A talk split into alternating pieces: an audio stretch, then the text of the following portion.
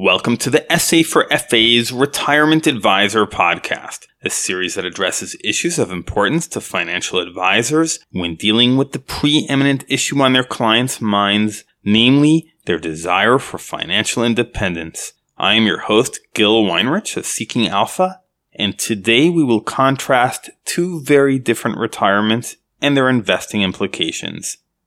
N P R's Weekend Edition recounts the story of retiring Indiana state employee Bob Vollmer. What makes the Department of Natural Resources employee's departure a national news story rather than just an occasion for the conveyance of a gold watch at a retirement party in Indianapolis is Vollmer's packing it in at age one hundred two.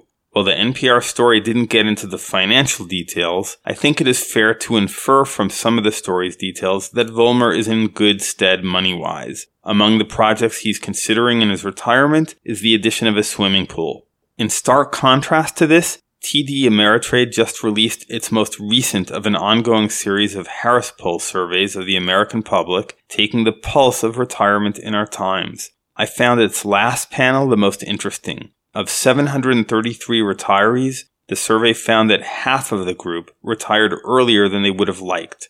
Health issues were the top reason cited, accounting for thirty-eight percent of unexpected early retirements. Layoffs accounted for twenty-two percent, and caregiving responsibilities for eleven percent. Given the widespread incidence of this pattern of early retirement, I will dub our retiree from this category John Q. Public. I think we can assume that Mister Public will not be adding a new swimming pool as Mister Vollmer is now thinking to do.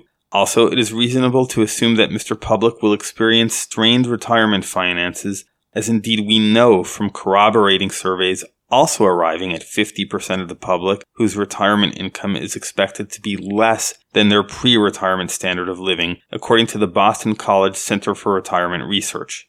This points to a major problem in the retirement savings world, which advisors need to be aware of and correct. It is well known that people get serious about retirement savings in their fifties. Indeed, the law enshrines this custom, with various catch-up provisions that permit this cohort to increase their annual retirement contributions. There's an understandable logic to this. People in their fifties recognize that retirement may be a decade or so away, and they're eager to correct their savings deficiency. They've also often reached peak earnings that make extra savings plausible, and at least in the past, this was often an age whose financial responsibilities eased as adult children formed households of their own, although this is less common today. But you can already see the problem with this. If most people don't kick their retirement savings into high gear until their fifties, and at some point prior to retirement, half of them discontinue their work involuntarily, then the plans of somewhere close to half the population will be undermined by circumstances they did not anticipate.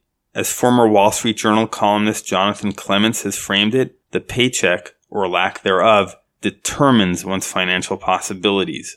What can financial advisors do about this? In my podcast last Tuesday, I gave the example of a young person who put away twenty-four thousand dollars on a one-time basis in an investment averaging seven percent for forty years, who would have nearly four hundred thousand dollars awaiting him at retirement. What I didn't say, but will do now, is that had that same person put away a tenth of that, or two thousand four hundred dollars, but each and every year for forty years at the same rate of return, he'd find close to six hundred thousand dollars waiting for him. The lesson in this is that if one starts young, they avoid the risk of having the rug pulled out from under their feet. That brings us back to Bob Vollmer. I can't say that N P R's story, which I've linked to my Seeking Alpha article page, reveals the secret sauce that has given him such staying power, but it does reveal a few things, such as a desire to remain active, a positive attitude towards other people, and longevity on his mother's side. I put the attitudinal qualities first because a great genetic endowment is of little use without it. Indeed, great genes, but a reluctance to work and earn, could turn out to be an enormous problem for people as lives increasingly extend to very late ages. But in contrasting Bob Vollmer and John Q. Public, the biggest distinction is certainly psychological rather than biological. A wise person once said that aging is for apes, by which he meant that when you start aping the character you've labeled yourself with, that is when you grow old. In contrast, staying young is the province of those who see each new day is filled with possibilities, who believe they can change, adapt, and grow. I don't mean to callously blame John Q. Public for the bad luck of coming down with a disabling disease. I just wonder if the Bob Vollmers out there somehow making it to one hundred two in a job requiring them to wade into poison ivy, climb hills, and survey land in below freezing temperatures has something to do with this sort of indomitable spirit. It's worth having this conversation with clients and, in any event, galvanizing their savings, if not their spunk. Thanks for listening. If you found this podcast of value, consider passing it on to one other advisor. Also, feel free to contact me at gil at seeking alpha dot com with any feedback. This is Seeking Alpha's Gil Weinrich.